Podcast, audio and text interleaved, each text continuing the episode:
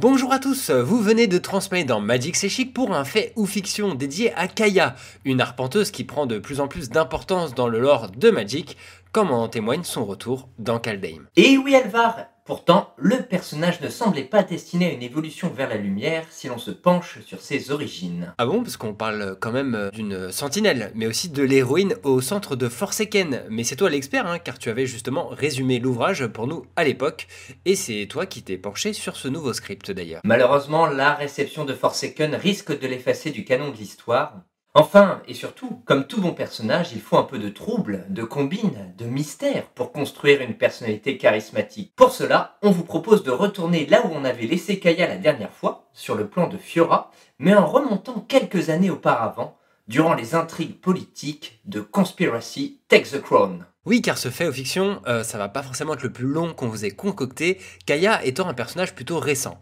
Néanmoins, vous devriez vraiment mieux la cerner après ça, et avant de la retrouver en tant que personnage central de Kaldheim. Donc, c'est le moment idéal pour s'attarder enfin sur le lore derrière Conspiracy au passage. Donc oui, désolé hein, Kamigawa, ce sera pour une autre fois. Alors Quentin, c'est parti C'est parti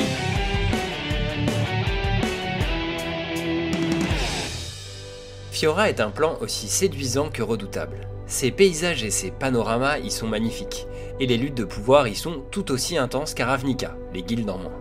Et pour cause, dans les cités, rien n'y est illégal. Vol, extorsion, assassinat. Au-delà des espaces urbains, densément peuplés et dotés d'une admirable architecture, ces superbes étendues sauvages sont encore une grande énigme.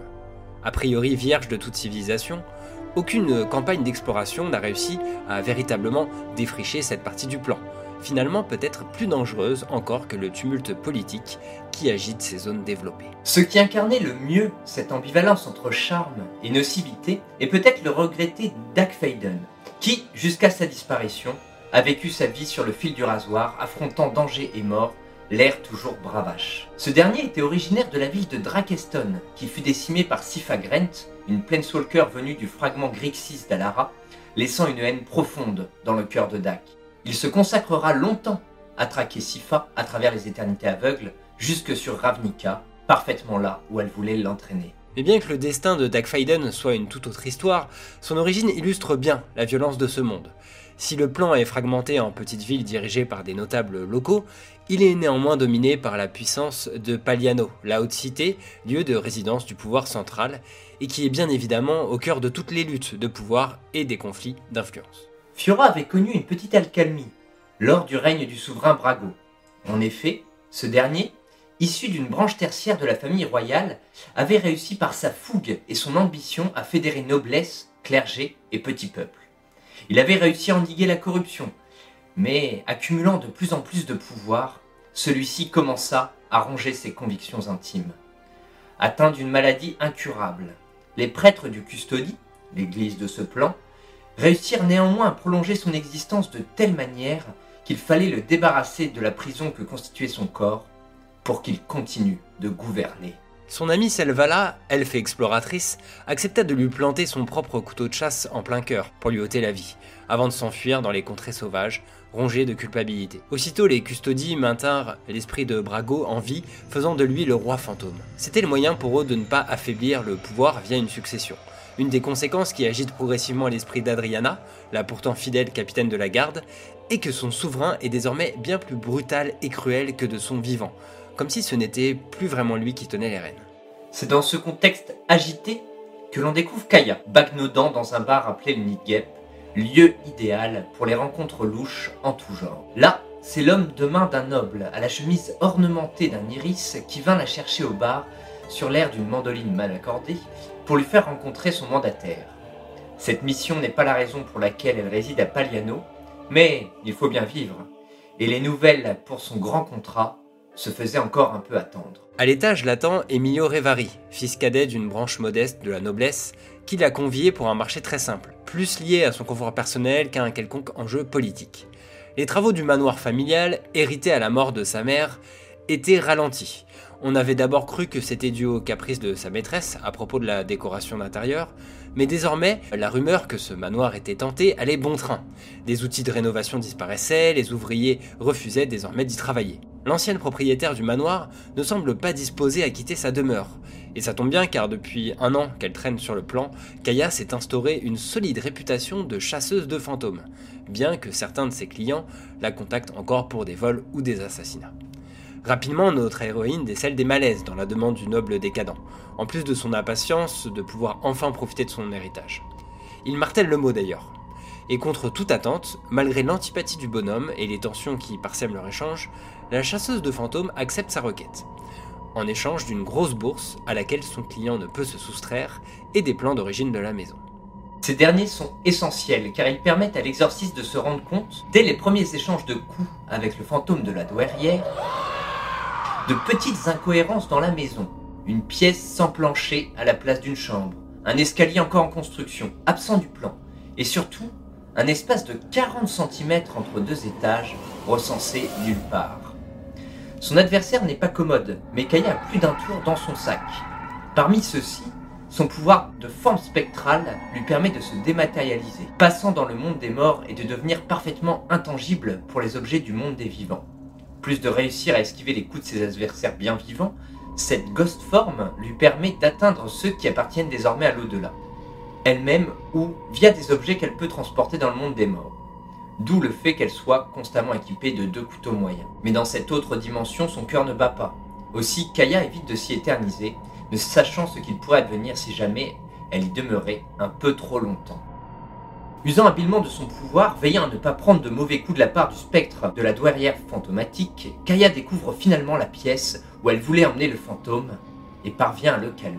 Ceci lui permet de revenir avec Emilio Revari sur les lieux pour lui rendre compte de son intervention. Dans cette pièce, elle a découvert qu'Emilio lui-même avait tué sa mère et chargé les ouvriers de cacher le corps entre deux étages pour que l'autopsie euh, ne lui ôte pas les droits sur le manoir qu'il désirait depuis si longtemps. Plutôt que de se débarrasser du fantôme, Kaya a choisi d'imposer à l'avide Noblio d'assumer ses actes, le livrant à l'esprit en furie de sa mère pour qu'elle puisse assouvir sa soif de vengeance. On a ici l'un des traits de caractère principaux de Kaya. Elle vit sa vie comme elle l'entend et pour récupérer des gros sous la plupart du temps. Mais ce n'est pas une mercenaire sans merci et il arrive que son esprit incisif accommode ses missions pour répondre aux devoirs de justice, disons. Récupérant le complément de paiement, Kaya laisse ainsi Emilio et sa mère laver leur linge sale, elle-même appelée à d'autres œuvres. Elle a enfin des nouvelles du contrat qu'elle attendait, un ordre de mission ornementé d'une rose noire. Car la colère gronde dans les rues, et les velléités pour le pouvoir s'agitent. Outre Adriana, qui doute de son obédience à Brago, Grenzo, le garde du donjon, qui manipule le marché noir dans les souterrains, détient un véritable contre-pouvoir. La nouvelle radicalité de Brago a ravivé tous les mauvais côtés de Pagliano. Les trafics, les violences gratuites, les assassinats et surtout les complots ont repris de plus belle. La mission qui échoua à Kaya lui vient de marcher ça. Cette dernière est une membre très éloignée de la branche principale de la famille de Brago, mais elle s'est rapprochée des esprits custodiés au fil des ans, fomentant petit à petit son complot pour s'assurer auprès d'eux qu'en cas de disparition du souverain fantôme, elle serait son héritière. Les formalités administratives validées au bout de longues machinations, il ne reste qu'à se débarrasser du roi. Et pour cela, il faudrait quelqu'un pouvant s'en prendre directement aux esprits. Car comment tuer ce qui est déjà mort? Réussir l'exploit de se débarrasser d'un ectoplasme n'est pas vraiment chose aisée. C'est ici que Kaya rentre en jeu, et l'on peut s'interroger sur ce qui l'a poussé à accepter ce contrat, elle qui ne semble pas vraiment versée dans les intrigues politiciennes. Trois raisons semblent émerger. La première, purement pécuniaire, c'est que le contrat est bien payé et que mettre ses pouvoirs sur le marché est sa raison de vivre. Sa capacité d'atteindre les esprits, d'interagir physiquement avec eux, de les blesser et de les anéantir est indispensable. Ces qualités sont même tellement rares qu'elles valent bien quelques pièces bien dorées. Les deux autres raisons de cette mercenaire de l'au-delà sont intimement liées, un peu comme les deux faces d'une même pièce bien dorée. Son sens de la justice, déjà évoqué, se mêle dans cette situation à une conviction profonde, celle que le monde appartient aux vivants. Il lui est insupportable d'envisager un gouvernement éternel régi par un fantôme. Ces derniers n'étant plus esclaves de la chair, ils ne dirigent plus selon le principe de mortalité qui donne tout son sens à la vie. et non plus en tête les préoccupations des hommes normaux. Les dérives de Brago en sont d'ailleurs la preuve. La mise en place du plan est d'une simplicité redoutable. Au moment où la veille d'Adriana sur son roi est relevée, Brago se retrouve sans surveillance. La capitaine, relevant une incohérence, remarque trop tard cette intruse au costume étrange qui surgit derrière le roi et lui transperce la gorge avec des couteaux aux lames violettes. Le corps du roi disparaît, ne laissant que ses vêtements dans les bras de l'assassine, dont le regard blasé croit celui d'Adriana. Elle agrippe l'épée de Brago et s'en prend violemment à cette étrangère. Mais toute attaque semble vaine, son corps prenant une couleur mauve translucide aux parties attaquées et devenant intangible. Nul ne parvient à rendre justice au roi enfin définitivement mort, et la mercenaire disparaît en traversant un mur dans un éclair violacé, dans une dernière provocation. Paliano, qui était alors dans une situation de tension sous-jacente, passe définitivement d'une insurrection larvée à un chaos explicite. Car on ne va pas se mentir, la disparition de Brago, très loin d'offrir à Marchesa une place confortable de souveraine légitime, la place face à toutes les contestations possibles. Grenzo, en perte d'influence, va provoquer émeutes et insurrections, appuyé dans ses œuvres par le gobelin Planeswalker d'Areti. De l'autre côté, on a Musio, un artificier ambitieux dont l'académie avait été fermée, avant d'être exilé à cause de la radicalité de ses conceptions. Il voit alors dans ce beau bazar le moyen de mettre en place son utopie scientifique, une société élitiste de mages et de sages protégés par des guerriers mécaniques. Face à lui, Selvala, de retour d'exil, voit d'un mauvais œil la révolution mécanique de l'artificier, elle qui a tant appris durant sa propre retraite au sein des étendues sauvages de Fiora. Perdre pour la seconde fois son ami Brago pourrait l'amener elle-même à provoquer de grands bouleversements dans la cité cœur de Fiora. Un certain Léovold, venu de la cité-État de Trest, sert beaucoup de mains et utilise les chamboulements en cours pour s'enrichir et établir une influence commerciale sur la ville de Paliano. En quelques mots, devenir une personnalité incontournable capable d'offrir toutes sortes de services mais au prix adéquat. À son avantage, vous vous en doutez. Enfin, Adriana, consciente du rôle de Marchesa dans la disparition de son maître, a refusé de devenir la capitaine de sa garde. Toujours en possession de l'épée de Brago, elle se réclame auprès du peuple la digne héritière du roi, définitivement défunt. Mais ceci est une autre histoire dont vous avez vous-même pu donner une conclusion si vous avez eu la chance de drafter l'excellente édition Conspiracy Take the Crown.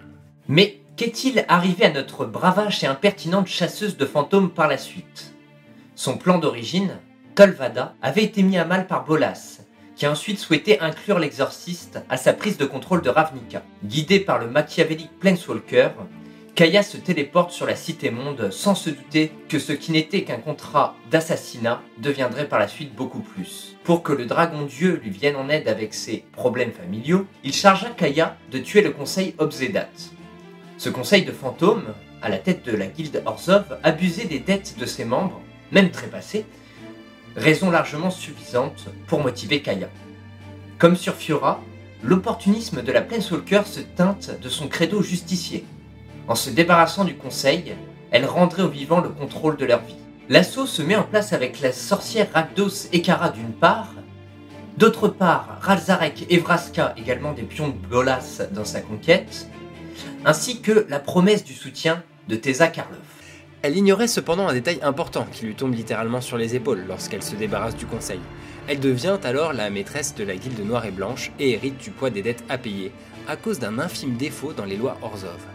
Sans compter que la plupart des dignitaires Orzov, qui on le rappelle est une structure pyramidale, ne reconnaissent pas du tout l'autorité de l'étrangère, et si jeune qui plus est.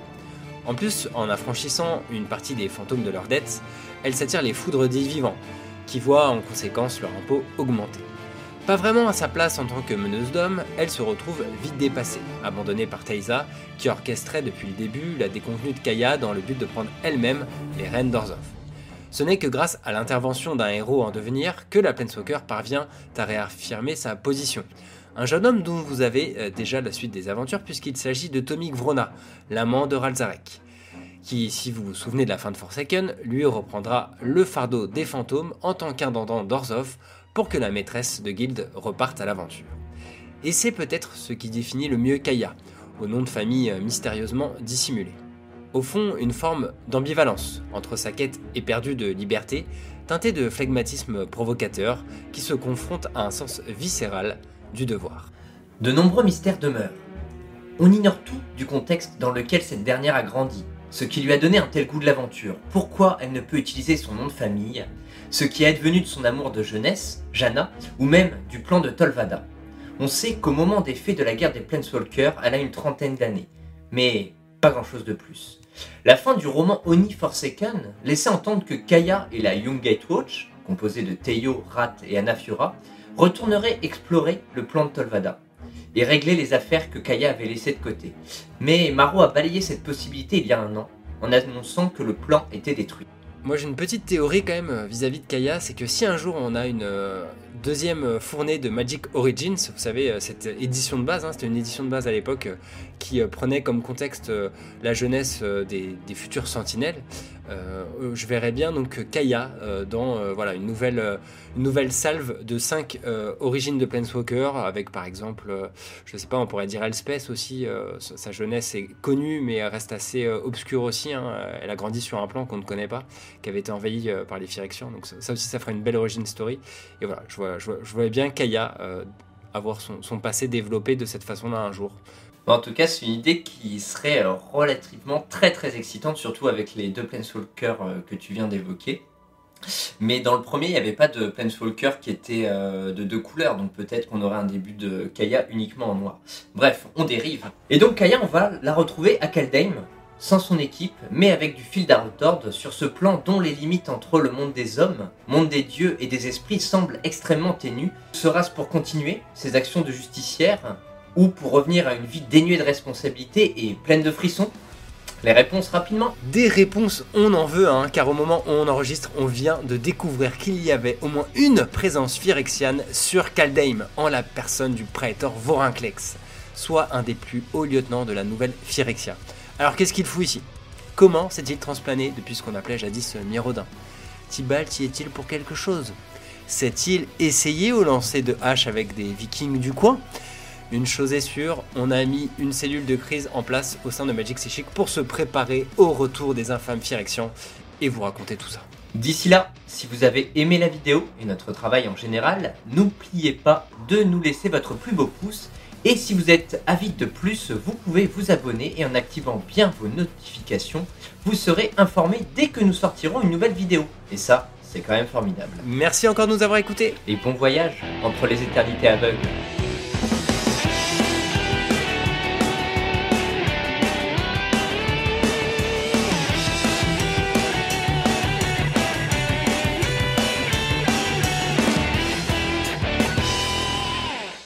Si vous êtes encore là, c'est que vous voulez peut-être un petit code d'AP, eh bien, euh, je vous propose d'en remporter un de Ikoria en commentant donc ce fait ou fiction.